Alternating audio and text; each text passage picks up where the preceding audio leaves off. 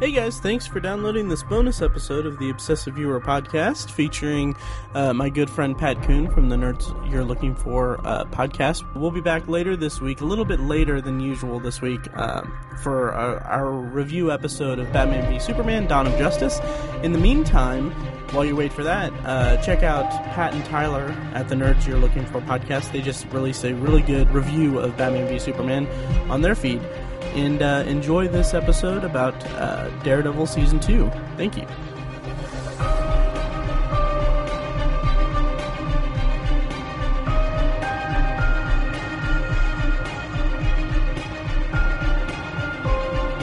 This is Matt Hurt at Obsessive Viewer on Twitter with a bonus episode of ObsessiveViewer.com's The Obsessive Viewer Podcast.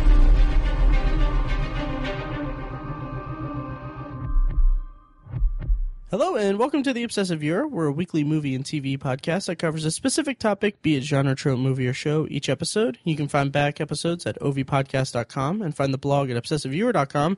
And you can also subscribe to the subreddit at r slash obsessiveviewer. If you want to help support the podcast, go to patreon.com slash obsessiveviewer, or if you or you can simply leave us a rating and review on iTunes. It helps us out a ton. Um, and this episode is a bonus episode, as I said before. Um, with Pat from the Nerds You're Looking For podcast. How's it going, buddy? It's going really well. I'm happy to be back on. Nice. Yeah, you were the first person I thought of when thinking about Daredevil uh, season two, which is what we're reviewing this week. So uh, yeah, I feel like I'm kind of getting typecast a little bit because the last time I was on, we, we talked about Ant Man. Now we're talking about Daredevil. That's true. I mean, I yeah. do know more than just comic books. You do know that, right? yeah, I yeah, I'm I'm aware, but you know, I'm your token comic book friend. I am. I you you basically are. Yeah. Um, but before we get started on talking about Daredevil and everything, just uh, I kind of want to give listeners who may not know your voice from your podcast or past episodes of this podcast um, an introduction to you and the nerds you're looking for. So, uh, do you mind just giving a rundown of what the nerds you're looking for is and uh, and like some recent episodes that you guys did? For sure. Uh, we actually just did uh, a Daredevil episode as well, season two. We reviewed it on our podcast, The Nerd You're Looking For, which is a weekly nerd culture podcast that discusses the culture through various segments. Um, I have a co-host, Tyler Hunt, uh, who joins me every week, and we just break down everything in nerd culture. Uh, we we start off each episode by kind of just checking in with each other. It's a good kind of a warm up segment. We call it what we're into. It's basically kind of for your listeners, it's kind of our potpourri. Uh, we Right. just kind of uh, pick a, a thing or two and we just kind of check in with each other. We don't get to kind of have those nerdy conversations as much as we used to be able to. Now that we're both married and both have big boy jobs and, and whatnot, we don't get to check in with each other as much as we, we'd like. So that was kind of our excuse. Um, to to just kind of have those nerdy conversations again. Uh, we also talk about comic books. Uh, Tyler and I read a ton of comic books each week, and we like to to spotlight a couple of them each episode.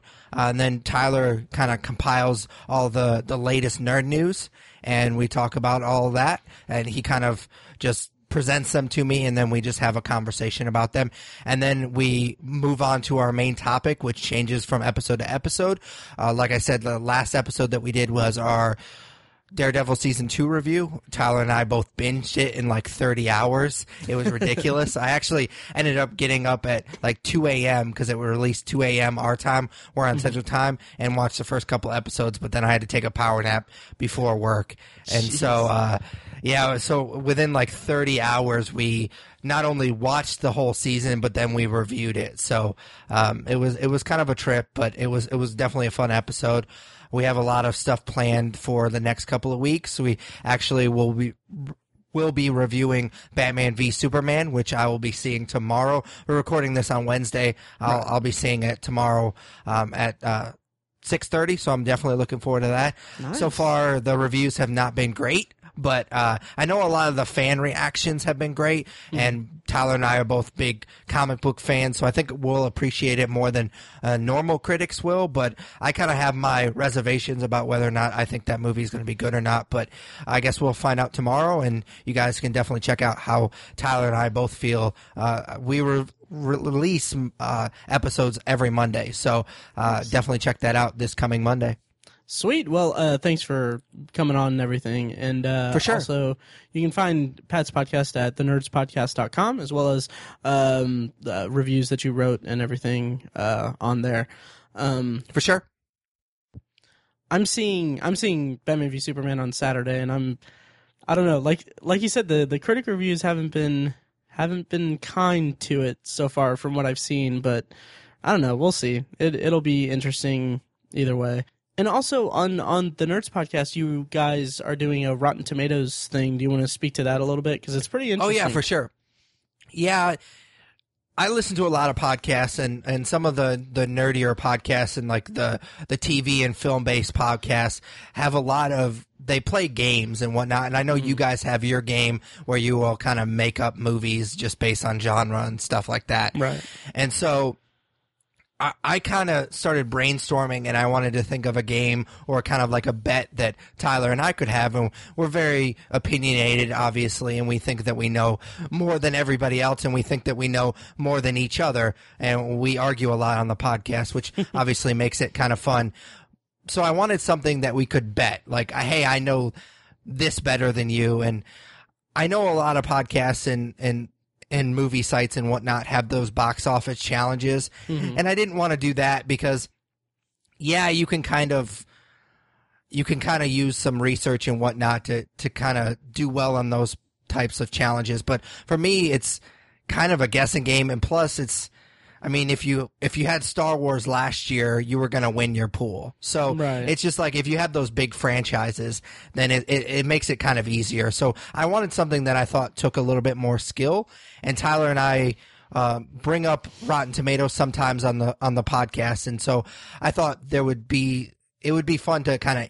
Uh, do something with uh, with Rotten Tomatoes, and Tyler and I kind of pride ourselves on being able to pick out what we think is going to be good. And, and leading up, we talk a lot about trailers and whatnot on the podcast. So I thought it would be kind of fun to kind of draft some some nerdy films. Obviously, um, there's some Oscar bait films that will come out later this year that would be pretty easy to kind of predict. Oh, that's going to do really well. We wanted movies that our listeners would enjoy. So we picked a lot of nerdy films and we just went back and forth one episode and we drafted the films and talked about how we think they're going to do and we're going to at the end of the year there's a bet. We don't we haven't decided what we're going to do what we're going to make the other person do but i think it's going to have something to do with Indy PopCon maybe dressing up. My idea originally was whoever lose lost had to uh, dress as slave leia at the next Indy PopCon but i'm pretty sure tyler would puss out about that so Right. uh,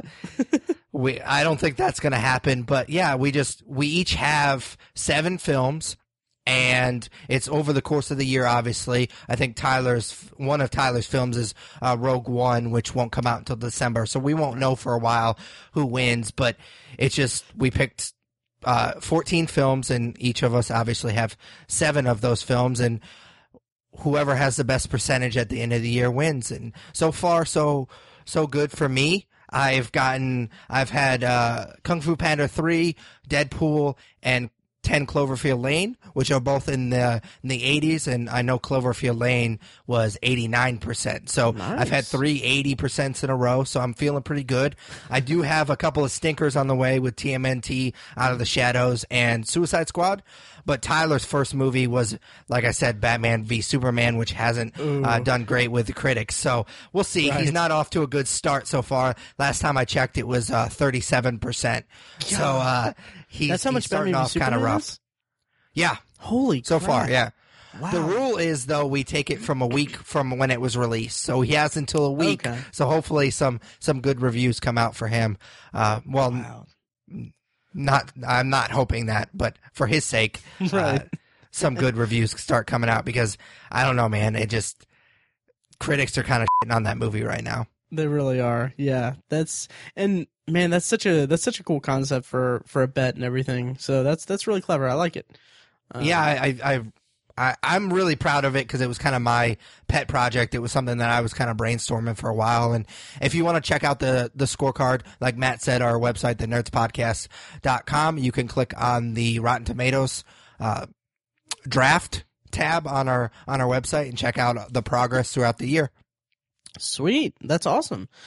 Um, Yeah.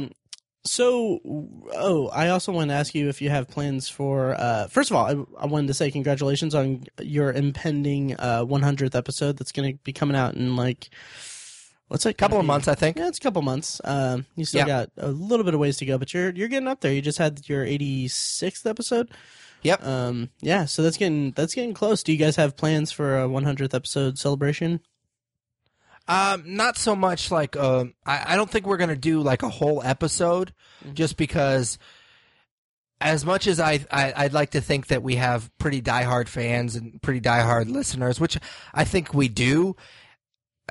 As an as a podcast, it's it's we like to bring a lot of good information and uh, but it's also about entertainment and Right. and for us to to kind of self indulge and have a whole episode just about us, I just don't think that's entertaining. Uh, we'll probably end up having like a, a segment where we, we just kind of talk about uh, the podcast and how we've evolved over over a hundred episodes. M- maybe resurrect a nerd origins, which Oh, is an nice. old segment we used to do.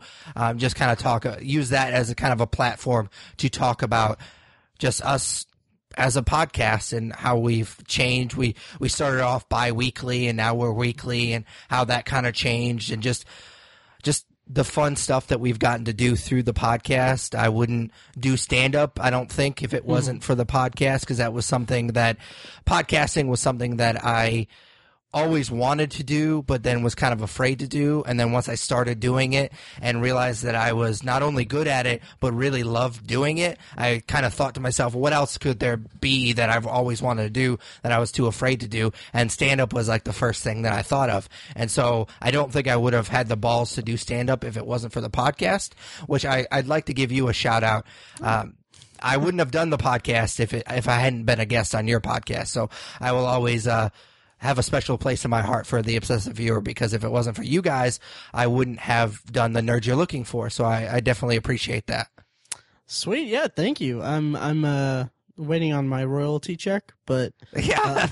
well, you're basically our executive producer because anytime I ever have a problem with the podcast or editing or posting or any kind of ideas, uh, you're always the first person I go. Well, the second person I go to Tyler first, of course, but Sure, uh, right. you're definitely our like our pseudo executive producer. nice. Well, right on. And it's not like you've had any problems uh, with anything recently, like in a, in a long time either. So I mean, because you guys have really kind of come into your own, and it's like I, I look on with pride as as you guys. Oh, yeah, for sure. hundredth episode For sure. Um, I did ask you a question about our website. I do every once in Oh, a yeah. while. You do have some good ideas, and I like to steal those ideas when it benefits me. right.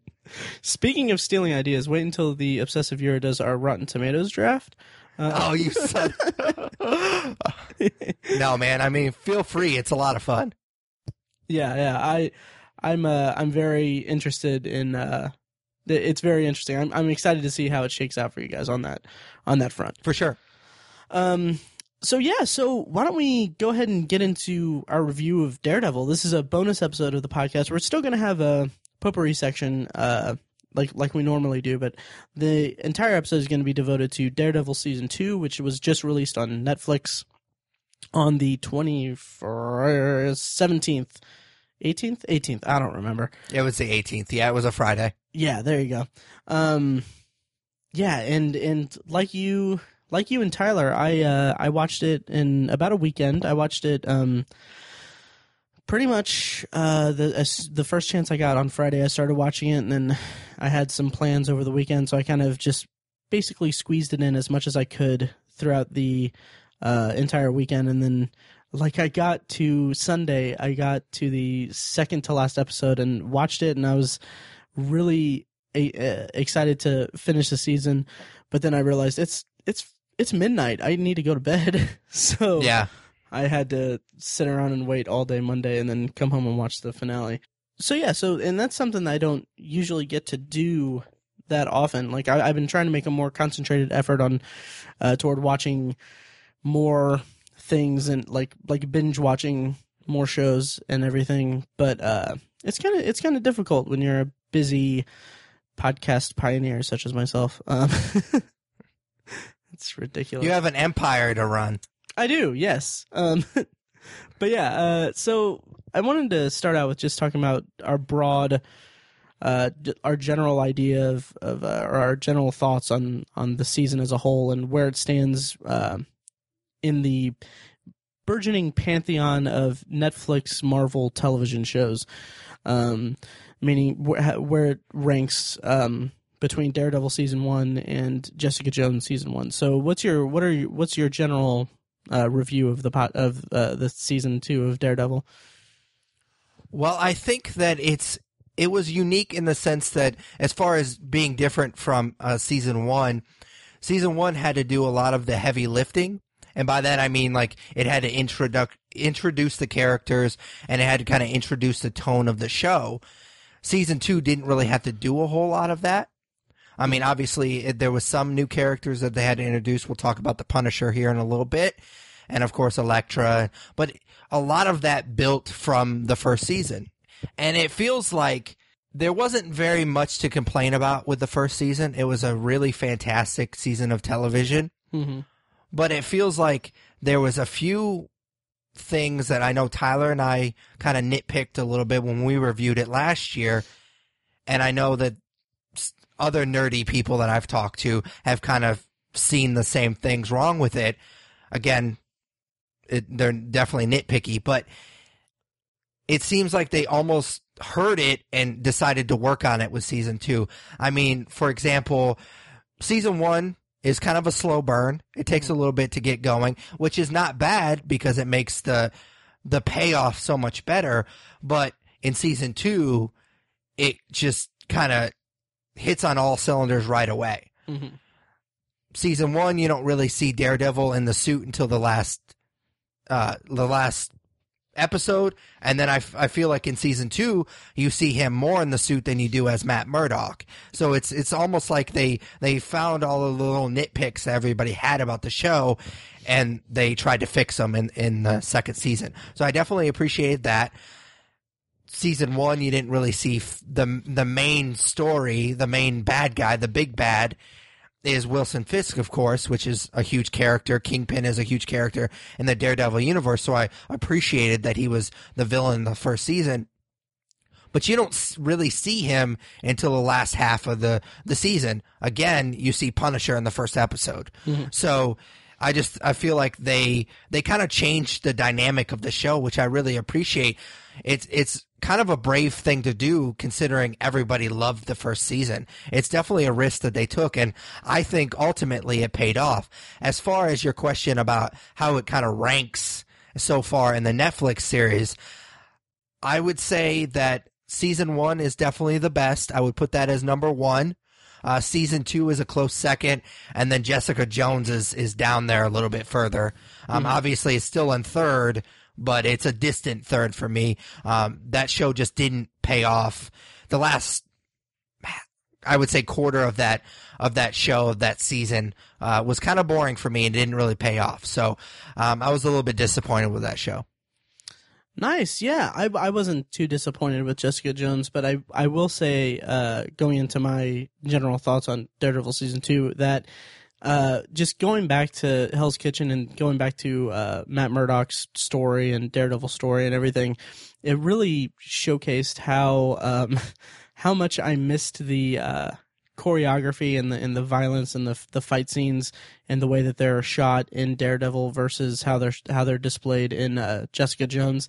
That's one of the things in Jessica Jones I, I was a little uh, disappointed by was the depiction of the action and, and the showcase of her powers was kind of it, it kind of seemed like they were kind of shooting around it um, kind of just seeing like the aftermath of something of her of her jumping instead of like you know spending money on on special effects for it so that was kind of a, a refreshing a refreshing way back into the world of of Hell's Kitchen and, and this Netflix. Uh, I guess sub universe that they're starting. I mean, I'm, it's connected to the greater Marvel Cinematic Universe, and it's going to connect further, I'm sure. But I like that this is a little side, a little a little side of that universe, and it's fairly still fairly uh, self-contained. Um, as for Daredevil season two, I I loved it. I I thought that. Uh, and we'll talk more in depth as we go on. But I thought that the the whole uh, adding the Punisher was fantastic, and uh, what Jon Bernthal brought to that uh, performance was just out of out of this world for me. I absolutely loved it, um, and the stuff later in the season with Elektra and um, the, the the main villain group of the season and series pretty much. Um, it was good. It was it was really good but i felt like i, I kind of kept wanting to go back to the punisher um, as much as possible. Yeah for sure. Um, yeah. So that was kind of you know that was kind of a, a mixed bag there but i did appreciate how they really opened up the world and opened up um, the mythology established in season one like it was kind of there was a lot that was teased in season one that's really expanded upon in daredevil season two and i, I really appreciated that in terms of world building and and uh, world expanding really um, yeah in terms of ranking it i would probably probably say that it's a, it's a tough call. I would say season two and season one are about even. Um, I would probably give the edge to season two, though. I'd, I'd rank it. Oh, really? Yeah. Oh, yeah. Just because I loved, I loved Jon Bernthal in it. Like I thought that he brought something so incredible to the role, into the series. Um, so I'd, I'd rank it very closely, season two, season one, and then uh, Jessica Jones, not quite as far down as as you put it. Um, uh, down like farther down after that, but yeah, um, a respectable third place. And I'm curious how uh, Luke Cage is going to mix in and factor in with with the rankings for that because I'm really looking forward to that show. Yeah, for sure. So, do you just want to kind of get into the season and kind of talk about more in depth in in the arcs? Yeah, absolutely. Uh, why don't we go ahead and start with the Punisher and sure. uh, and Jon Bernthal because it kind of the entire like the kind of uh, the Punisher arc kind of plays out throughout the first four episodes, and then it takes an interesting turn uh, throughout the rest of the season for for Bernthal um, and his performance. So, how did you feel as a comic book fan and everything about the the initial Punisher arc where he's going on his rampage and doing his thing? It's fantastic. As a comic book fan, there there was there's always an interesting kind of blurry line between Daredevil and and Punisher, and he kind of he the Punisher kind of lays it out. He he says something similar, or it may actually be the exact same thing that Stick told Matt Murdock in the first season. Is the fact that he's a half measure, that he's one bad day away from being the Punisher, and so I always think that's an inter- interesting uh, dynamic between the two characters because they're they're basically out for the same thing. The Punisher just takes it one step further. And there's actually a really uh, great uh, comic book arc story that. Um, uh, what's his name? Garth Ennis did called The Choice. And it's basically the first four episodes is basically that.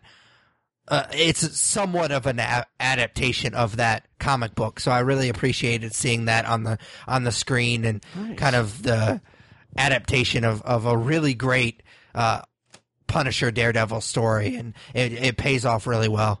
That's awesome. Yeah, nice. I haven't obviously I haven't, read any of the Daredevil comics or anything like that, so I don't really know much about uh, the Punisher. Although I have this weird thing where both season one and season two now, um, I I have this weird um, uh, compulsion to to want to go back and watch like the Ben Affleck Daredevil movie, and uh, and now I want to see the Tom Jane Punisher movie and uh, Punisher Warzone, the uh, straight to DVD one, and kind of see how the characters not not necessarily because I'm I'm wanting this uh, wanting to spend more time in in these characters' worlds, or that I'm that I'm fooling myself into thinking that they're going to be of the quality of the of the Netflix shows because there's no way that they're going to be, but uh, more out of a a curiosity than anything to see how how these characters have been adapted um, previously because I've never seen uh, Daredevil, Elektra, or the Punisher. Um, I'm kind of curious to go back and see that. As for the Punisher in uh, uh, season two of Daredevil, I really loved the not cat and mouse game, but the the adversarial relationship between the Punisher and, and Daredevil in those early episodes. You kind of get the sense that like he could have almost been the season's own like big bad uh, throughout the throughout the entire season, and that could have been that could have carried through the entire season and not even deal with really anything else. Um, there's a scene. There's a scene with Jon Bernthal and uh, and and uh, uh, uh, Charlie Cox, Daredevil and the Punisher, um, kind of at the end of at the end of that first segment of the season and that first arc for the season, where they're talking, and I won't say anything specifically about the content of what they're talking about, but Yeah.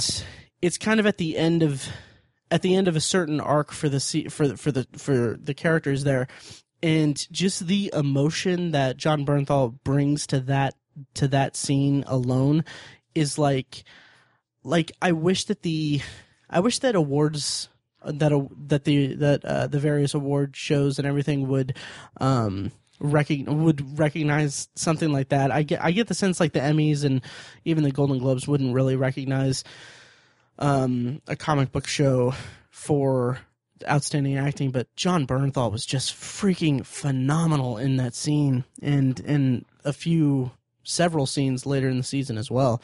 Um, and I just really loved that. And I, like in that moment, all I thought was they they have to make a Punisher show. Like they have to spin. This Oh, yeah, for sure. Off. Yeah, it's it's a no brainer, and it's it was so it was so cool. Like I, I just I loved it. I absolutely loved it. And uh, the Punisher goes to some places in the later part of the season, which uh, we won't really get into now. Um, that I it just it held my attention throughout the entire the entire run. And if you kind of break down the season and, and the show as a whole, you have different different uh, plot lines running simultaneously, and it in anything else in any other show, this could have been a very cluttered season, um, and a lot of like forced exposition, and uh, it could have just been a, a real mess. But I mean, it speaks to the uh, the quality of the people running the Netflix shows for Marvel that it's that they did a fantastic job juggling so much uh, information and so much plot and so many uh, so many arcs into one uh, season of TV, and I just that's it was fantastic. I think a lot of that has to go back to the great job they did in season one, though, because I think there is there's a particular, and I don't know how much you want to spoil or or or what. But it, there was a particular arc with Stick. Stick comes back in the, in the second season, and they did such a great job of kind of getting him in season one and then getting him out quickly, so you Yeah. know automatically in season two who he is and what he stands for and kind of um, just I mean his position on everything. So I think a lot of the heavy lifting was done in the first season, and so the second season could do all of these like miniature arcs and kind of weave them so well together uh, because of some of the stuff that they did in season one. I agree completely, and I kind of wonder if, well, uh, so when when it was all announced and everything, this whole Netflix Marvel uh, uh, building toward the Defenders thing was announced. They basically said that, um, uh, that that it would be Daredevil. Uh, Daredevil, Jessica Jones, Iron Fist, and uh, uh, Luke Cage, and then it would all lead to the Defenders. They didn't say anything about multiple seasons or anything like that. And Yeah, I get the sense that maybe the season two of Daredevil, like they greenlit it with the intention of, uh, without without really considering it. I, I mean, I don't know if it was all part of the plan or not, but it shows like spectacular planning that they could uh, that they could really keep that uh, like the, that they're not really adhering to a strict um, a strict like one one season, one season, one season, one season, and then Defenders like formula. It's Yeah. it's very clear. Like each each show is going to have its own distinct story and everything, and it's all of course it's all going to build toward the Defenders, but it's going to be uh, I don't know. It's going to be an interesting ride if they're if they're incorporating multiple seasons for multiple shows. I think Jessica Jones was already renewed for season two as well.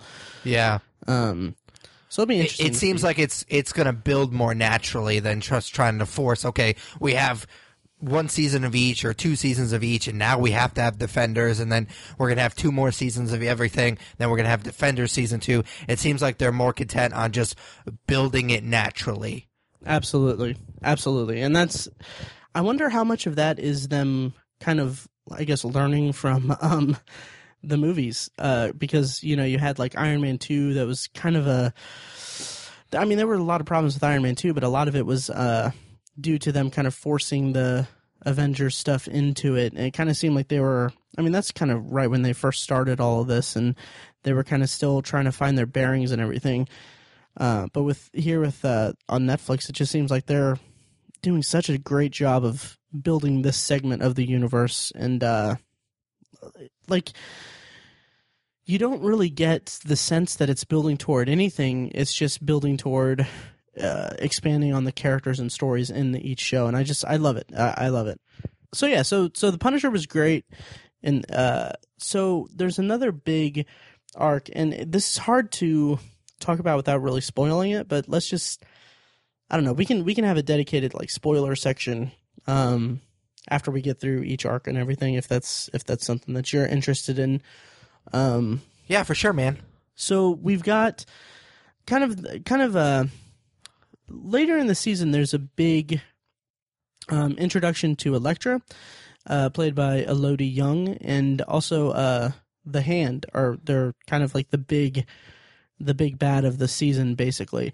And it's established and like you said they brought back a stick and and you know exactly where he's coming from and what he's doing it uh, and uh but it was just teased in the first season and now it's expanded upon in this season. So what did you think of how they handled the hand and Elektra? And then uh before before we actually get your thoughts did you see my uh my post that i made about it i was Uh, no. i was crazy proud of it uh the it was uh it was just a simple oh yeah, no, the the stupid pun. yeah.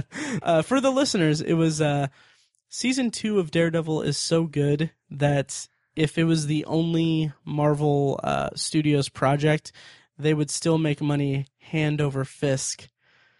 And uh, yeah, I'll, I'll give guys a minute to to completely uh, to regain control of yourselves from laughing so hard. Um, but yeah, I was I was really proud of that. Uh, yeah. You really shouldn't be. uh, but yeah, so so what did you think of the Hand and Elektra in this season of Daredevil? I really enjoyed Elektra. Mm-hmm. Just judging by the trailer, which I know is is kind of tough, it, I was afraid that she was going to be kind of shoehorned because she's kind of shoehorned in the trailer. Right. But I think she was very well developed in this season, and I I love her dynamic uh, with Daredevil, which kind of goes back to the comic. They have a really kind of almost like Catwoman and Batman type of dynamic in uh, that particular comic book. So I, I liked I liked their dynamic between the two of them. The hand, on the other hand, sorry, uh, I realized as soon as I started talking that it was going to ha- come out that way. right. Uh, anyways, I liked that they finally gave us because they kind of teased it in the first season uh, with Stick and some of it. He was being very ambiguous and uh, just very mysterious, and so I liked that they finally showed us some of it. Mhm. But that storyline was why I didn't. I liked season one more than season two. Like I don't want to spoil too much. Daredevil has a kind of a supernatural, kind of paranormal element to him, Mm-hmm. even though which is kind of weird because he he is kind of a, a grounded.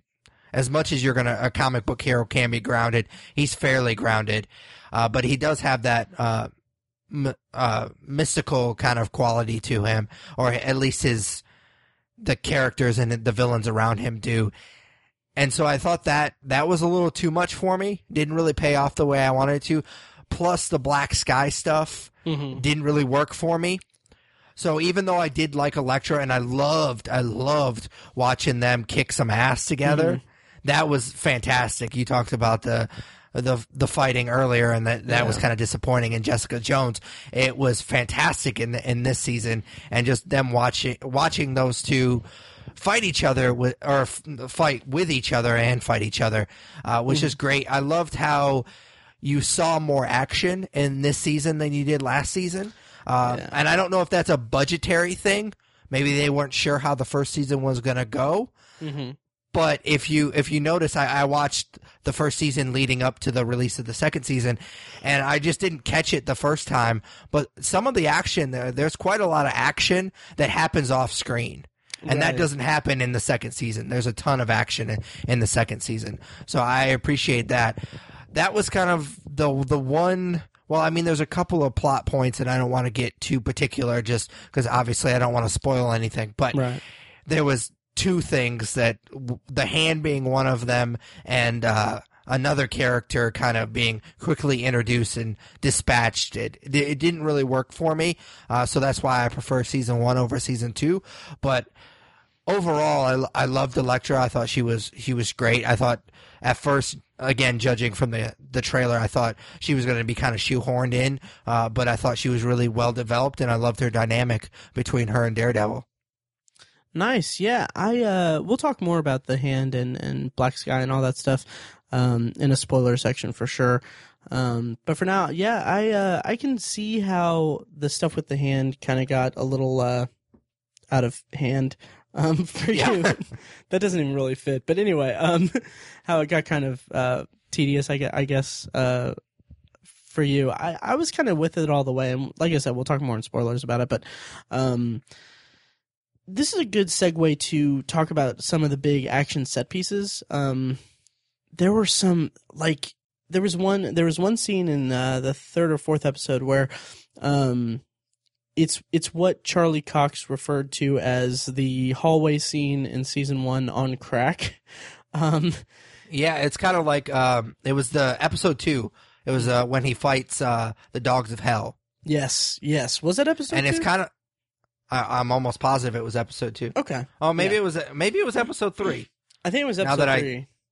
Yeah, yeah, anyway, it's one of the episodes, and uh, it was yeah. What did what did you think of that? Because the circumstances surrounding it were really unique, and, and it definitely there were so so many pieces of it were seemed like they were just really doing everything they could to really up the ante from uh, that first season scene that was so well done. Uh, so, what do you think of that overall? I think it I, that particular scene was amazing. I do think that they were trying to top it, and for me, they did, but they did it in a a different way Hmm. because.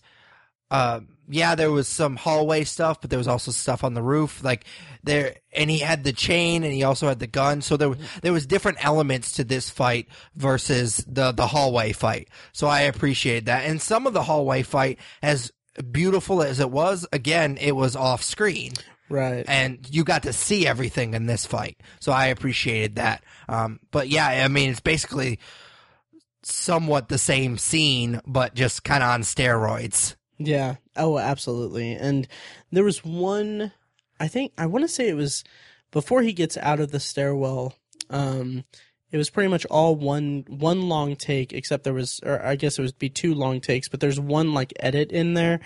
Um, as far as Yeah. I could detect, and it seemed like that edit in particular was kind of like it, it was a little jarring. Like I mean, it's just a simple a simple like editing gaff, I guess, but um, it kind of it almost took me out of it just a little bit. But just the the action and and the way that uh, Charlie Cox and all of those stunt actors handled themselves were amazing. I don't know if actually I don't know if Charlie how much Charlie Cox did himself in that and I don't know how much of it was a stunt double or how they had it set up but just the choreography of it was just mind blowing and I love that it starts in a hallway and then eventually like you he goes through or he goes into uh the stairwell and you realize like oh Yeah. man this is this is going to be big. This is going to be even even more this is going to be even more than the last time. So uh I really enjoyed that. Um I will say that there was there were a few other action scenes that um stood out to me.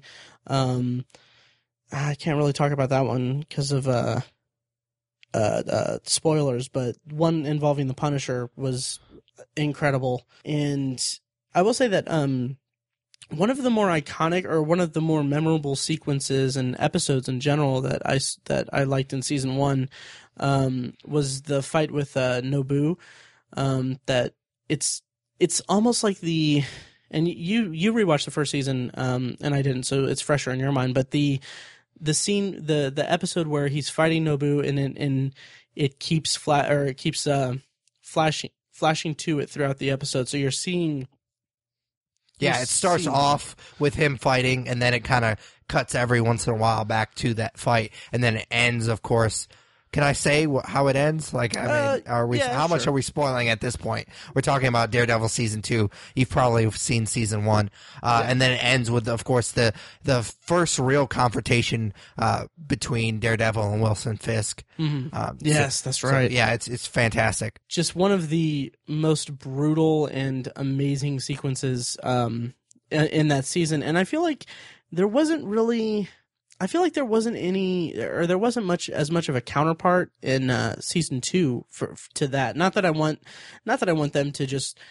Or not that I view the action in each season of Daredevil as okay. This is the this is the uh, hallway scene check, and this is that that scene Yeah. check.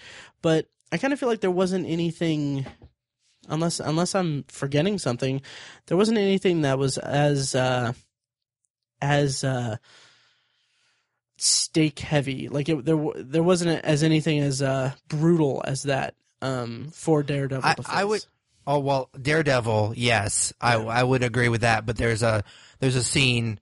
Uh, I think in is it episode? I think it's episode 4 Mhm. where the Punisher is being tortured.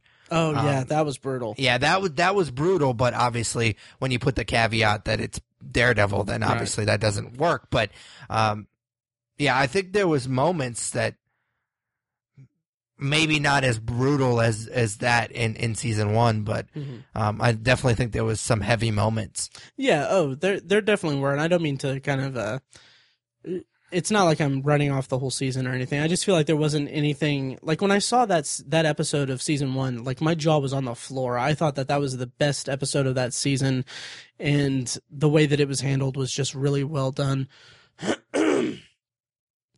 and I just feel like there was something not missing from from uh, season two, but there was something that was just it didn't really meet that level for me um, for Daredevil. Although there was there was a scene kind of late in the uh, season that is somewhat uh, unique in in that kind of respect, I guess, um, in his apartment. But uh, but yeah, I, ju- I don't know. It's just the that fight in season season one just stands out still as one of the my favorites of the entire series. So so there's a couple other arcs that I kind of want to talk about, uh, particularly Karen and Foggy and and Matt. Their whole the basically the uh, Nelson and Murdock arc of the of the season. Um, I, well, I guess we can talk about Karen first.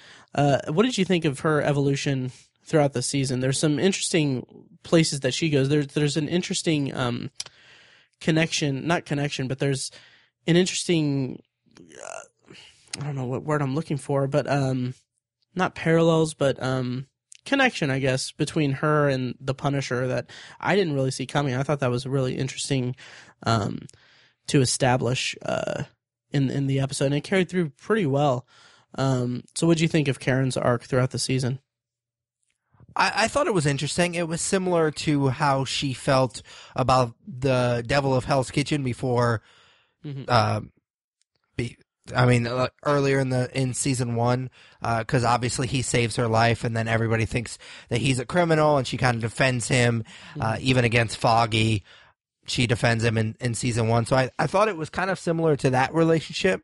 He had saved her, and so she kind of defended, even though it's a little bit harder to defend the Punisher, some of his Right. actions in, in this season versus um, the Devil of Hell's Kitchen or the Man in the Mask or however you want to describe him. Uh, Right. the the guy before. I mean, obviously it's it's Matt Murdock, but the costume before he he gets a devil costume. hmm But I I liked how they didn't tease Claire and Matt's relationship anymore. They kind of went for it. Mm-hmm. It doesn't go where you think it's going to go, obviously, but I kind of like that.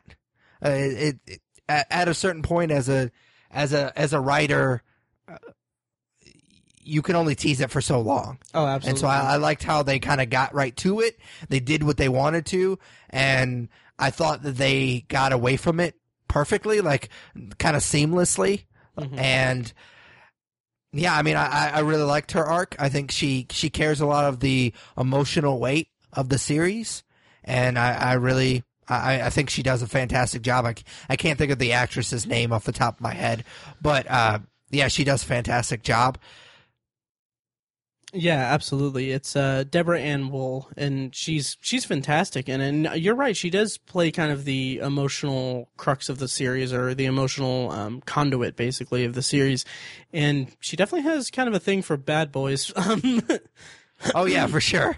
um, but no, it it I I really liked her evolution as a character, and there's there's kind of a development uh, for her. It's it's pretty minor, but I won't spoil it. But it kind of ties back to an element of season one that I really enjoyed, um, in terms of something that she does or, or people that she works with. Uh, it, later in the season, that I, I thought that was a really nice way to, um, kind of circle back and and uh, not really pay tribute, but kind of remind you of of a certain dynamic in season one. Um, I thought that was a really interesting place, and I, I don't know anything from. Uh, I don't have any context from the comics, so I don't know if that's something that she does in the comics or that she's known for. But I thought that it was a it was a good fit for her um, as kind of the season progressed to move on to something else and and do something um, that made sense in the world that they had established in season one.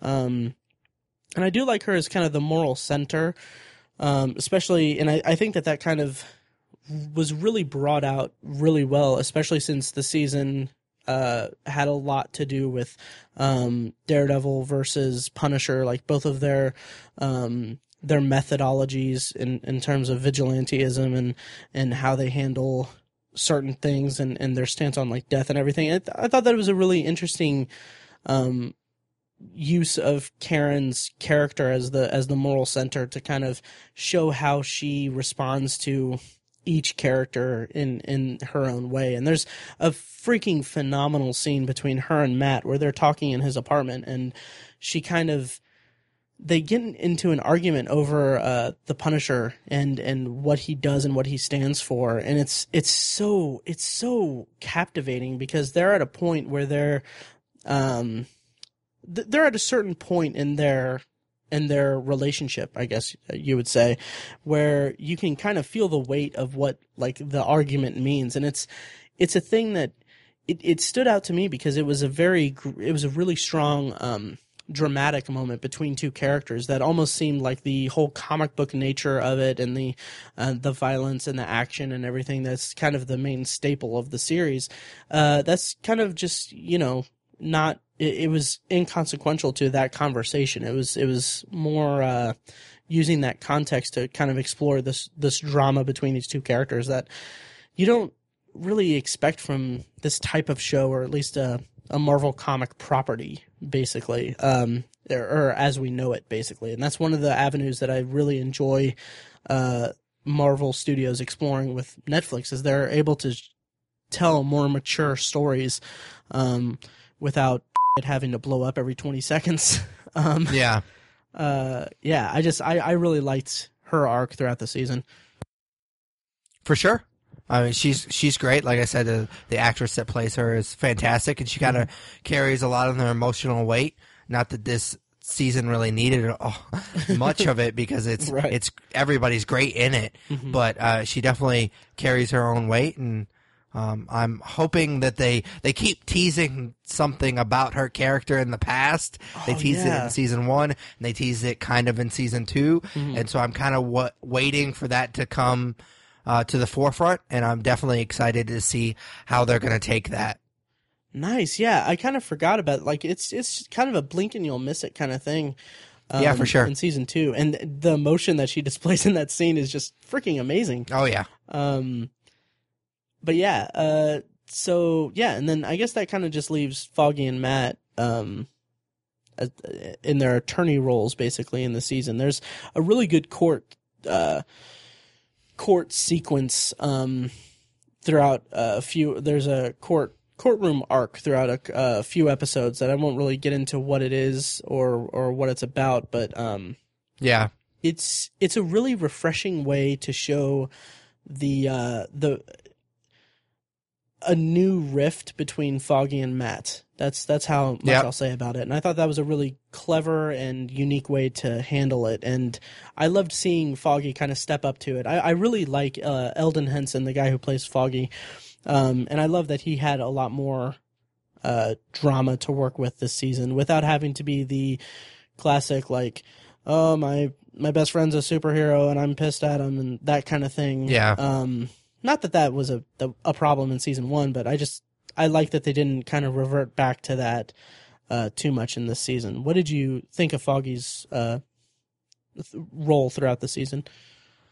I think I, am going to sound like a broken record, but I, I like how it builds from season one. He's at the beginning of season one. He's kind of the comic relief type of character, mm-hmm. and uh, the more he has to deal with, uh, like protecting Karen and uh, that he takes that kind of that that role. He kind of he he becomes much more he, he becomes less of a comic relief and much more of a of a central character and I think he just expands on that. I love the the whole argument episode in season mm-hmm. one between him and Matt when he first finds out. And then it just kind of builds on that. Their relationship changes so much in this season. He comes, it starts from he knows that he's Daredevil and he's kind of not necessarily accepted it, but certainly more than he was in, in the first season. And they, he kind of learned to live with the fact. And then, of course, him being Daredevil kind of gets in the way of, of their lives. And, um, that courtroom scene, like you mentioned, is, is fantastic Foggy kind of just steps up to the plate and, and takes care of his business and Matt kind of drops the ball. And I just appreciated that he kind of got to be center stage and you got to mm-hmm. see them, even though Matt kind of falls on his face a little bit. I liked that you got to see them be lawyers because you don't really get to see a whole lot of that in the first season. You you see them kind of prepping and, and whatnot, but you don't see mm them actually in the courtroom in, in the first season. So I liked it. I liked that we got to see them as lawyers, and Foggy obviously did a fantastic job. I agree, and that's that's true. You don't really get to see a lot of them in the courtroom in the first season. If I'm not mistaken, there's like one scene early in the season that kind of I mean, it was great. It was fantastic. It was it was Matt um, doing a uh, uh, uh, he was um, in uh, wow uh, questioning someone on the witness stand basically. Um, why can't yeah. I think of the word for that? Um, um, anyway, he was he was talking to someone on the witness stand. It's more to uh, it was more of a way to um, establish his powers and and show that yeah. he can sense when someone's lying from their heart rate and all that. Um, and then in season one, they didn't really seem to do much of it. And then, granted, in season two, they didn't really do much with that, but it was more of a foggy show than anything um, in the courtroom. But I, I just thought it was fantastic. Um, and we can talk more at length about it in spoilers. Um, is there anything else we really need to discuss in non spoilers? Um, Punish or uh, Daredevil and Elektra. We talked about Elektra uh, a little bit, but um, now we can save that for spoilers. Um, okay. yeah, yeah. Let's go ahead and just uh, go ahead and go into spoilers, I guess. Uh, for those listening, we're gonna, about to go into spoilers for Daredevil season two, and uh, if you haven't watched it yet, go ahead and check the show notes for the timestamp to skip to potpourri. Um, and if uh, if you have, just keep listening.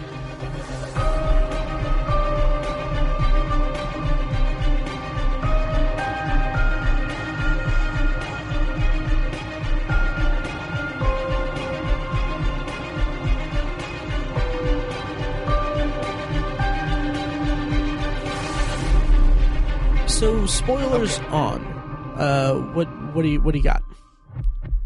Okay, so uh, one thing that I wanted to bring up that I couldn't really touch on before is the blacksmith stuff. Mm-hmm. That was a hit. Yeah. Was a swing and miss for me. I did not really like that. I think that it was built up. It was very mysterious, and for me, Mhm. I kind of assumed that who it was. Like, I mean, Yeah. it, it just it had to be somebody that we had met before, and so there was Mm-hmm. only so many characters that we had met that weren't already established. So I was like, okay, well, it's got to be this guy, and then it was that guy, and then he was just quickly dispatched, and it was just it was very disappointing. See, and that's that's where you and I kind of differ on this, and it's it's kind of unique because I was just kind of just assuming that it was going to be that the blacksmith was a character from the comics and that it would be revealed later. I kind of my ignorance of comics kind of uh, led Yeah. me to think that led me not to look at too many characters too closely to see who it could possibly be because I figured, okay, well, it's going to be a big reveal or something, but it's going to be someone uh, that that's from the comics, so it's not like we like I had no reason to suspect that Clancy Brown was the was the uh, uh, the the the blacksmith. Uh, Clancy Brown being the, the actor that played the Yeah, uh, the guy uh, who I really enjoy. I love his performance, and I I like seeing him and ton- whenever I see him. Um, but yeah. There was nothing bad about his performance. It's just right, the the the arc of it it just it didn't it it didn't hit for me like they made it some mysterious person and then he was just it, they almost built him as a wilson wilson fisk type character and it just didn't pay off like that right, and it, it didn't really seem to fit with the kind of story ab- about it, uh, or the or the story that they were perpetuating throughout the season. That he was this big time drug dealer or, drug person and, and this mastermind of, of this who got everything set in motion for the Punisher, basically, or or he was a big get for for the undercover sting operation. I mean, but um, and so it seemed kind of sudden and jarring. It was effective on effective uh on me um as a viewer that wasn't too familiar with the comics or anything like that. So I kind of assumed that it would be uh someone of substance in the comics. I wasn't really looking in his direction, but um yeah, I didn't I didn't necessarily have a problem with it. Um I liked it for the growth of of uh the Punisher and uh his character and everything, but um yeah, I I didn't mind it.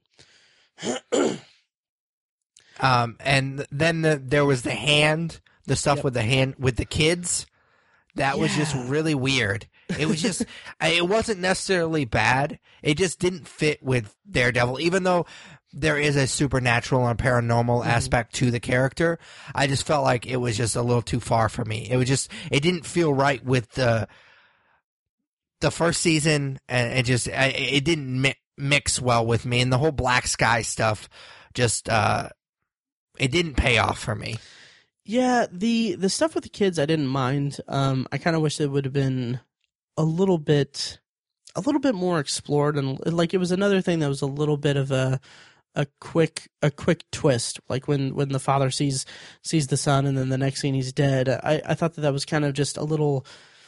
Not really set up that properly. Like it got kind of a little bit of a gasp out of me, but it was more like a oh oh okay well that makes sense.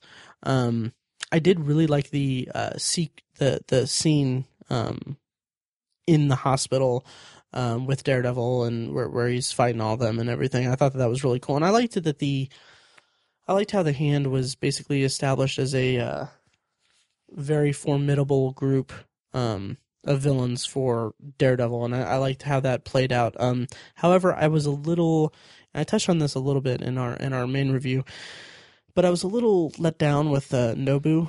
Um, he was kind of resurrected, and and uh, the I mean, I liked that they brought him back. Um, I don't feel like they did much of anything substantial with him in terms of, uh, again, like that, uh, that scene or that whole episode in the, in the first season was just such a such a magnificent uh, display for for both of those uh, characters and I I feel like it wasn't really matched in the season. I mean, there's some good fight sequences, and like the fighting in in the show is freaking amazing and shot beautifully and and uh, choreographed really well.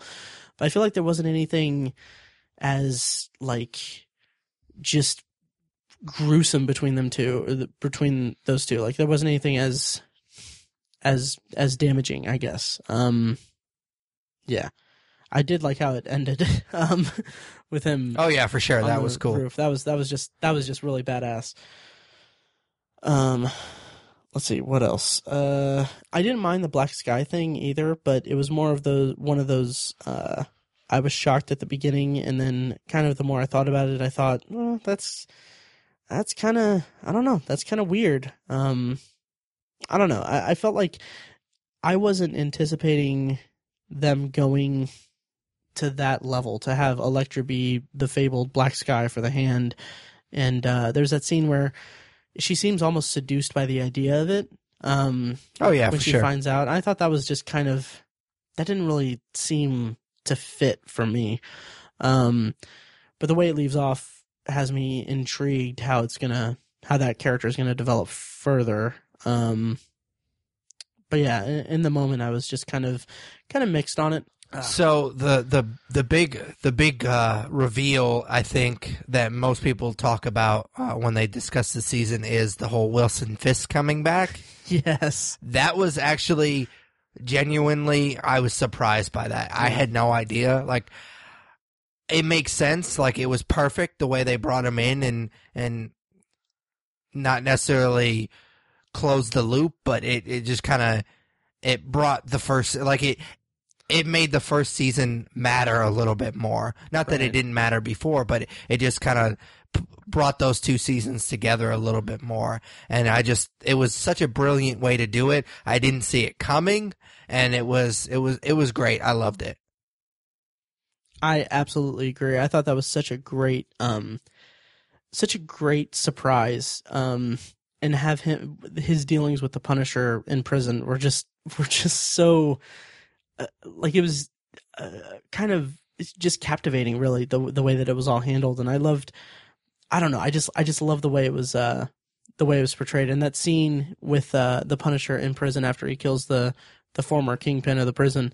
Um, it's it's like it's like the Punisher's own hallway fight, um, but much more bloody Yeah. and gruesome and everything. And I just I thought that was so so awesome. That was the moment I mentioned before where I was like, he needs his own show, um, because that Oh, was yeah, just sure. incredible.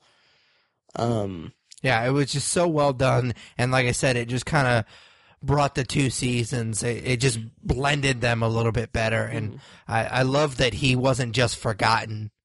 Right. And I loved the scene with with Fisk and Matt Murdock. I thought that Oh, was yeah, for sure. just amazing. Um and just seeing seeing Fisk just just flip out on him was just so so satisfying to me in a, in a weird way because I mean, you know, obviously he's the uh the Daredevil's the hero of the show, but just seeing seeing him be so ruthless to Matt Murdock in that in that scene was just so so amazing to me, and I, I can't wait to see how that character develops further in, in seasons to come. Um, yeah, I just I loved everything about all the all the Fisk stuff this season. Oh yeah, for sure. It was, it was so great, and it also didn't like overpower the season because they they used it so little, and is that that almost made it a little bit more powerful. Like it it hit home a lot harder because they didn't use it. They didn't overuse his character in this season. Absolutely, absolutely, and that goes back to me saying that they had so much stuff going on in this season that it could have been cluttered, it could have been um, distracting uh, and overloaded, but they did such a great job with the writing in this season that it's. uh, I'm I'm just amazed by it, really. For sure. Um, anything else? We're running a little long. Is there anything else we want to talk about in spoilers? I guess uh, we can talk a little bit more about Karen. Really, just I just want to just clarify that I'm really satisfied to see her take a take the job at the newspaper and kind of kind of take Ben Urich's old position basically and, and uh, run with it that way. Like the second the moment where uh, she's brought into his old office, I was like that. It was so I don't know. The, there was so much emotion in that scene, and I, I thought that was a great way to honor the character from last season because I, I really liked Ben last season, and I, I hated to see him get killed. Um, For sure. But yeah, I will say, and I know that it's uh, splitting hairs, and it's kind of a, a, definitely a nitpick. But I don't, I don't like how that she, how she's able to just kind of jump jobs right. so easily. Like she, she worked in this huge construction firm in the first season, and then she's a paralegal, and then uh, all of a sudden she's she's a journalist now. Like people have degrees for that. She doesn't have anything for that. And all of a sudden she just gets to have this guy's office. That that kind of I thought about that for for a, a second. Uh, I mean, I, I get what they're doing and they're doing exactly what you just said. right. But for me being like just kind of just pessimistic and just I, I nitpick a lot. It just it really bugged me because I know I have a teaching degree and I can't even get a teaching job. So it's like she doesn't have any uh, education or any training whatsoever, and she just keeps jumping from job to job. So Right. Yeah. I I can imagine there's probably a bunch of uh uh journalists at the paper that are just super pissed off at her. yeah, they're still in the bullpen and she gets fucking office. right. uh, yeah. So that notwithstanding, I, I enjoyed that uh, part of her arc. Um, Oh yeah, for sure. yeah. Um, so I guess we can kind of wind down this review by just talking about the season finale itself, or or where everything kind of ends up. Um, particularly, I kind of want to talk about Foggy. Um, kind of seems like they're kind of going to make the connection between uh, Daredevil and Jessica Jones uh, next season or next season of Jessica Jones. Maybe Foggy's going to pop up. I don't know if he it was meant that he took the job uh, there or not, but uh, I thought that was an interesting kind of uh, uh, surprise cameo. It's it's it's such a such a cool way again how they handle the the uh, the universe in this in this little uh, what they're doing on Netflix because it's so it's just so cool to see them do do it so uh kind of effortlessly. It's not like a big like like oh hey there's like in um like in Agents of Shield there was a scene where uh Samuel L. Jackson popped up in it, which I mean that's a big I mean that's a big deal because it's Samuel L. Jackson on network TV. That's crazy Yeah. but it's also designed to get to get viewers in and what Netflix does and the Netflix model uh, affords them to is that they don't need to do these big gimmicky things so having it tie together with Jessica Jones in that way was just a really cool really cool way to uh, pop in on the last episode so what did you think of where Foggy ended up and um, by extension everyone else basically Yeah, I really liked the end of his arc. Um, I don't necessarily believe it. I don't think that Nelson and Murdock is going to be over, right but I, it's hard for me to believe that. But maybe I, it seems like, like you said, it it's kind of a seamless transition. It makes sense to kind of blend these two universes together through Foggy. I had uh, honestly forgot that Trinity was a lawyer in Jessica Jones, and Right. I don't know her actual name, so I'm just going to keep calling her Trinity.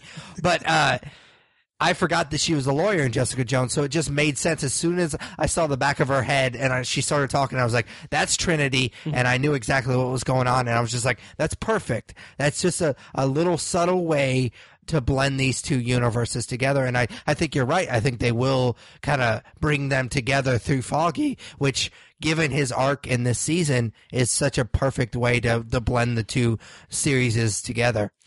Absolutely, and it makes a hell of a lot more sense for him to go there than it does for Karen to go to the newspaper. Yeah, it really does. yeah. because he has an actual law degree. Right, right. Um so yeah, really any any closing thoughts on season 2 or do, should we pop over to Potpourri? Uh, I mean, I think we pretty much covered it, man. Same here. Uh great season. Can't wait to see what comes next uh in in the kind of Marvel cinematic Netflix universe basically. Um I guess Oh yeah, it'd for sure. I guess it'd be Marvel Netflix universe, but whatever. Yeah. Um and quickly, what did you think of the Luke Cage teaser?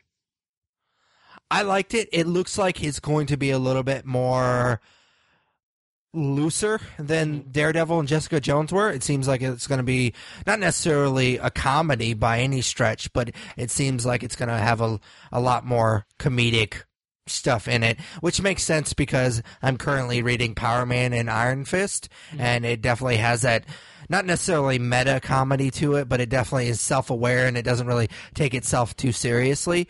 So hopefully, if it's if that's any indication of what Luke Cage will be and eventually Iron Fist will be, I'm definitely looking forward to it. It seems like it would be tough to constantly see these really dark shows. Like I think Oh, yeah. people would want uh, eventually want something that was a little bit uh, lighthearted. Not that I think these again it- these shows are going to be comedies, but um, I'm looking forward to a little bit of a change of pace.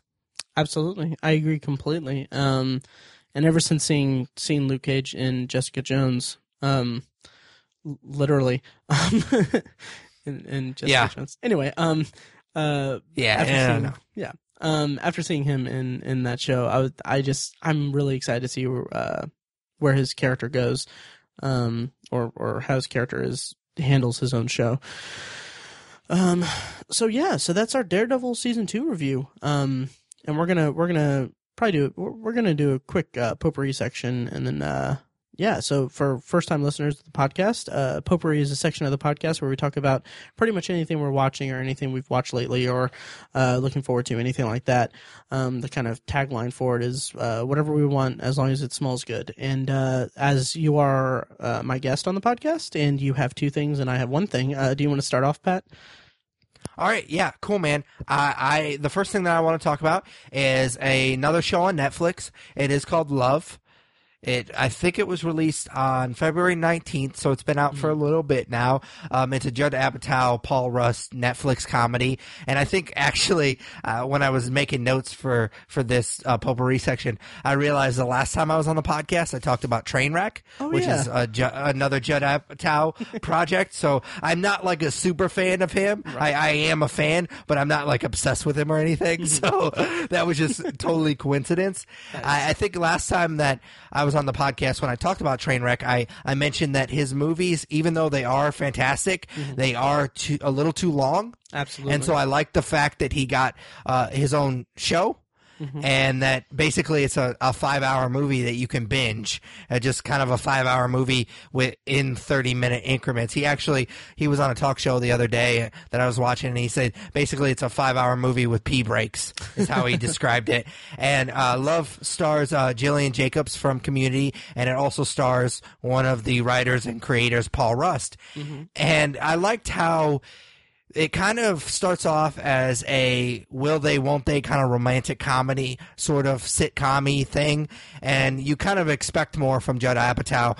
And it definitely delivers because it's not really that even though it does kind of lead you to believe that it will be. It it touches on much more serious topics um, most notably uh, Gillian J- Jacobs is character Mickey, who is addicted to pretty much everything. She, I mean, she's addicted to drugs, sex, and just uh, she's also. Uh, Towards the end of the season, not to spoil anything, but she's kind of addicted to that rush you get when you start dating a new person. It's not really sex. It's not really lust. It's just kind of the the butterfly. She's almost addicted to that, and she kind of goes overboard, and it kind of screws their relationship up a little bit. I liked how it was kind of an awkward comedy. It's not your typical romantic comedy sitcom. And it reminded me a lot of Louie, which I love that show. You're more laughing at the characters than you are laughing with the characters. And I just love that it was Mickey's story. Like I said, she's kind of addicted uh, to everything, and it was more of her story than it was Gus's, Paul Rust's character. Um, and you don't see that very often, especially in romantic comedies. You don't really see the woman be the the emotional center or the the the real cent- central character. So I love that. Wasn't crazy about how it ended. The the final the scene. Um, I I feel like they're setting it up for a second season, which I mean, of course, I mean it's a TV show. They they they want more than one season, but for me, I keep thinking back on Master of None and how that ended and how it feels from episode one until the the the season finale. It feels like a completely like just. F- front to to to end just complete story like mm-hmm. there it's just a perfect story i was actually kind of bummed that they renewed master of none for a second season just because i thought it ended such so perfectly that they didn't need to continue with that story i'd almost want that that that series to be an anthology series because that season was so perfect from start to finish and i was kind of hoping love would be the same way which I, I know that's kind of unfair because it's a different series but the way they ended, I was just like, ah, they kind of left a sour taste in my mouth. But the show itself is, is really great. I enjoyed it a lot. I uh, I agree with a lot of what you said. I, I watched the season as well. Um, back when it back when it came out, um, or fairly recently, and it was uh, I I felt like the show was uh it was kind of hard to get into. Um, the characters themselves, I just found myself kind of hating them. Uh, yeah, it's one of those shows that it's it's almost kind of hard to root for them because they're not yeah. good people. hmm And it's hard to root for them to get together too. It's it's uh, at the point I, at one point I was just pretty much actively rooting against them uh, hooking up or anything like that. But by the end, you kind of get this this really well drawn um, uh, characterization of both characters. In, in my opinion, that uh, it just it kind of came together in a way that made me really excited to see where uh, they grow as characters uh, moving moving uh, forward. And uh, to what you said about uh, Master and None, how much you want it to be uh, an anthology show, I I would love that. That would be Yeah, like it would be cool if like Love season one could have been Master of None season two, um, and it could have just been Yeah. the same kind of like like an anthology about modern relationships um, in your late twenties, early thirties. And that Yeah, could for be sure. kind of the main thing of the show. But um, but I, I enjoyed Love. I thought it was I thought it was it, it ended strong for me. Um, but it was kind of a rough road to get there for sure. as for me, for what I have for potpourri is, uh, uh, I I went and saw London Has Fallen uh, a couple weeks ago. Um, have you seen it, or have you seen Olympus Has Fallen? I have seen Olympus has fallen, and that's that's good enough for me. I don't need to see anything else fallen. Uh, yeah, I'm. I was kind of the same way. I, I thought Olympus Has Fallen was a little. Uh, it was the weaker one of the two White House Down movies, basically, that came out in 2013. Um, and London Has Fallen isn't that much better. Um, it uh, there's there's a couple weird things about it. First of all, it's it's it's basically Gerard Butler is is uh, a member of the uh, Secret Service and he's attached to, to protect the president. Um the president and all the world leaders gather in London for something, um, for something, and um, then there's a massive attack, and uh, basically it's it's Gerard Butler and uh, Aaron Eckhart Eckhart uh, running through London, uh, evading terrorists and stuff, and uh, there's kind of first of all, it, the the action was just just pretty much just okay. Um, I had I had a problem with kind of the way that the the movie was shot. Um, in terms of like the cinematography and, and just the placement of the camera, like there are there are incredibly dark shots, like darkly lit shots. Like like it's I don't remember if it was uh, released in 3D, but it seems like it was. I mean, it was just it was just really dark. Like even scenes in the Oval Office, I was like, like why don't they just put a light on in there? Um, Yeah. it isn't like pitch black or anything like that, but it's like it's just very dim and uh, it's it's strange because there's scenes where characters are talking to one another and for for some reason the camera is just really tight on their faces. It's like it I got the sense that they couldn't uh, that some of the some of the scenes were reshoots and they couldn't afford to get the sets back, so they had to resort to really really really tight um, frames of, of the characters' faces as they're talking. And it was just really distracting.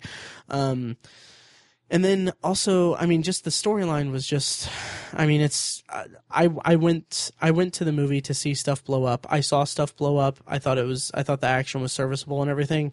Uh, the story was pretty much secondary to that.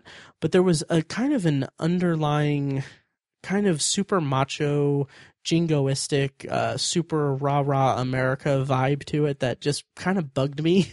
Um, Yeah. like Gerard Butler has like this weird this weird thing throughout the movie where it's like his character gets so much joy out of killing the terrorists. And uh like there's a scene there's a scene where they're in like a subway or something um and and they take down some terrorists and then Gerard Butler has one that he's injured and he's he finds a walkie-talkie and he talks to the guy on the walkie-talkie and then uh I think in that scene he says he says to the injured guy like oh why don't you go back to Kedistan I'm like do do we really need that like do we really need that kind of uh stupid one-liner um But you have to remember who's gonna go see those movies. that's true. That's true. It is. It was marketed to a specific demographic, and I'm not really that in that demographic. I just thought it was kind of just silly. Um, but then there was such a weird moment where he has the injured guy on the ground and he talks to the like one of the uh, like main operatives of the terrorist group and he says like it's just it's just purely out of pure um joy for him to do this but he says like okay well here's the sound of your brother dying and he just sticks a knife into the injured guy and kills him and i'm like that's that's a bit excessive man Yeah. like holy shit. um, but overall i thought that i don't know the action was was oh oh the action was the action was serviceable but there's there's a scene or a sequence at the end of the movie where um, there's a there's a very tight, uh, very narrow time frame for people for for them to do something to save a character, and uh, I don't know what the hell it was, but like that sequence, it's a sequence where they're like him, like Gerard Butler and a squad of soldiers are in the street at night, um, and he has to infiltrate a building and like it was like watching it was like i was suddenly watching a completely different movie because it was shot so so incredibly well. It's like a lot of it is one continuous take um all handheld cam uh or uh or all like kind of shaky cam but not overbearingly. So and it's following him as he's taking out these guys and he's he's like eventually he like jumps through a window into a building after uh a big thing happens. And i was like where where is this artistry throughout the rest of the movie? Yeah. um because it was really well done. Um unfortunately it didn't really make up for the rest of the movie and i thought that it was pretty forgettable overall except for that one sequence. Um so yeah. So that's london has fallen. Um maybe check it out when it's on hbo Yeah, I think I I think I watched it when I think I watched Olympus has, has fallen when it was on Netflix or something. So Mhm. I'll probably catch this one when something similar like that. Nice, nice. Um, so yeah, so why don't you round us out? You have one more thing for potpourri? All right, yeah, I was actually flipping the channels last night and I came across uh, 30 for 30 documentary, which I used to watch these pretty religiously for uh, a few years. And I kind of fell out of touch with them. For me, uh, the sports documentaries are kind of a really saturated genre. And so these 30 for 30s, they've been doing them for years now. And so they're kind of scraping the bottom of the barrel. So I kind of fell out out of touch with them. But this particular one called Fantastic Lies, uh, it was about the Duke University lacrosse scandal. Did you hear about this? Oh yeah, I, well, I know about the case and everything. I didn't know about the documentary. I, yeah, it, it wasn't. It's not. It's not a story that I know a whole lot about. I'm a big sports fan, but I'm not obviously. I don't think really anybody can say that they're a big lacrosse fan. It's such a weird sport, but uh, I guess lacrosse players are uh, fans of the sport. But anyways, it's not a, a sport that I really know a whole lot about. It's not a sport that really gets covered a whole lot on like ESPN and, and whatnot. So I had heard of the case, obviously, and I, I knew something weird happened like a year later uh, about the case, but I didn't really know a whole lot about it. And really, this documentary kind of starts off by discussing how the media kind of took the story and ran with it Hmm. and kind of basically assumed that these guys were guilty. It's it's about for those that don't know about the story, I kind of started off like I assumed that everybody knew. um, and these these players had a big party at Duke, uh, the lacrosse players, and they invited strippers and and escorts and one of the escorts accused three of the players of raping her. Hmm and so the the story comes out and the the the documentary kind of starts off by talking about the event and then how the media kind of once they found out about it kind of took the story and ran with it and assumed that they had had done it and basically portrayed them as these rapists and and the, it kind of spiraled out of control and I'll be honest with you as an outsider looking in I assume they did it as well. Mm-hmm. I mean, I kind of fell into that trap. They're white, young, privileged guys who go to a, a very privileged school and they're frat boys. And I, I mean, you just kind of, I kind of have that prejudice against them. And, um, I kind of, I assumed that they had done it as well. And I didn't really think too much about it because i like I said, I wasn't really, I didn't have my ear to the ground as far as the story was concerned. Mhm. And then the documentary kind of morphs into this like true crime documentary about how almost in the vein of like making a murderer or making murderer uh, where it kind of it's a, more of a story about the mishandling of justice. Mm-hmm. And really it's about in making a murderer it's more about the community and the, the police force and everything. In this particular documentary fantastic lies it's m- pretty much boils down to one guy.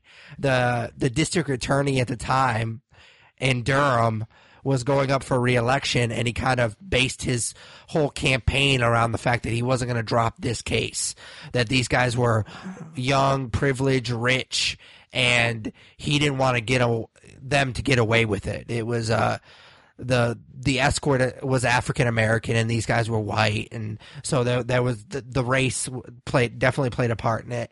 And it just it's scary how a situation can line up like this and all these situations kind of line up in, a way that it was beneficial for him to convict these guys whether or not they did it. And it turns out they had literally i mean they're not the nicest guys because they're not the the greatest guys which is one nitpick i do have about the documentary. They kind of paint these guys in a light that were they're almost like martyrs. Mm-hmm.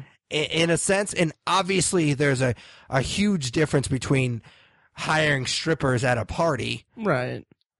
and committing rape there's a huge difference between that but at the same time you're not a saint either Mhm. so I, I definitely don't like how they kind of painted him in in that in that light but at the same time it's just really scary just like making a murderer but even in that documentary you can kind of argue that maybe he he could have done it. Right. this one literally there's no way that they could have done it. And this guy was willing to put them in jail for essentially their entire life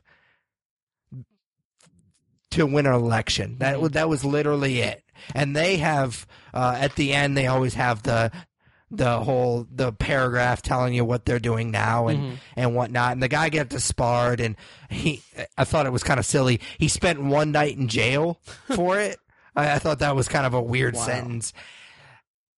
They apparently have like looked because he's been a, an attorney for a long time and they looked back in one of his one of his past cases the guy is getting retried because they think that this guy screwed up like he did in this case and they're kind of looking into all of his cases and it's it's a really screwed up situation. And just kind of scares you to think that one day you could just be walking down the street and not that this is what happened to these guys like i said they're not angels but yeah, it just it's scary to think that if somebody has an agenda they could they could and they're in a place of power that they that they could really screw you like this guy did. Oh, absolutely. That's man. That sounds really interesting. It was uh, it's it's new, right? So it's not on Netflix or anything. No, it's it's it's fairly new. I, I'm not quite sure where when it got released, but I I saw it on cable. I saw it on it was on one of the ESPN channels.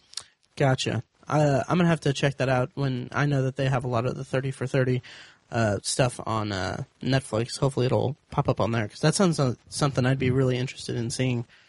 Yeah, yeah, for sure. It's it's not really obviously it has the sports aspect to it because it's the the lacrosse team, but Right. it's really more of a, a crime documentary than it is a sports documentary. Interesting, and that's called Fantastic Lies.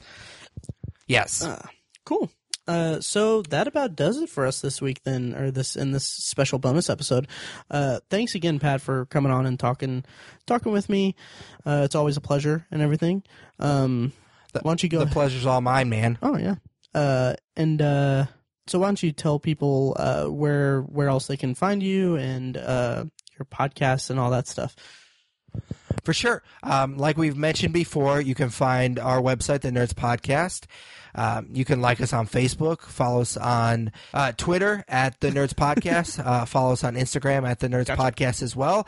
Like us on Google Plus. Uh, vote for us for Podcast of the Month at podcastland.com. Email us at The Nerds You're Looking For at gmail.com. Uh, rate, review us on iTunes, Stitcher Radio. Basically, any good podcatcher you use, we're on it. Sweet. Well, thanks again for uh, coming on, and uh, we'll we'll talk soon. Oh yeah, for sure. It was a lot of fun. Thank you for having me. No problem. All right. Uh, thanks for listening, guys. Oh, also, by the way, next week we're going to be doing Batman v Superman and all that stuff. So forgot to mention that. Yeah. uh, but anyway, thanks for listening, guys.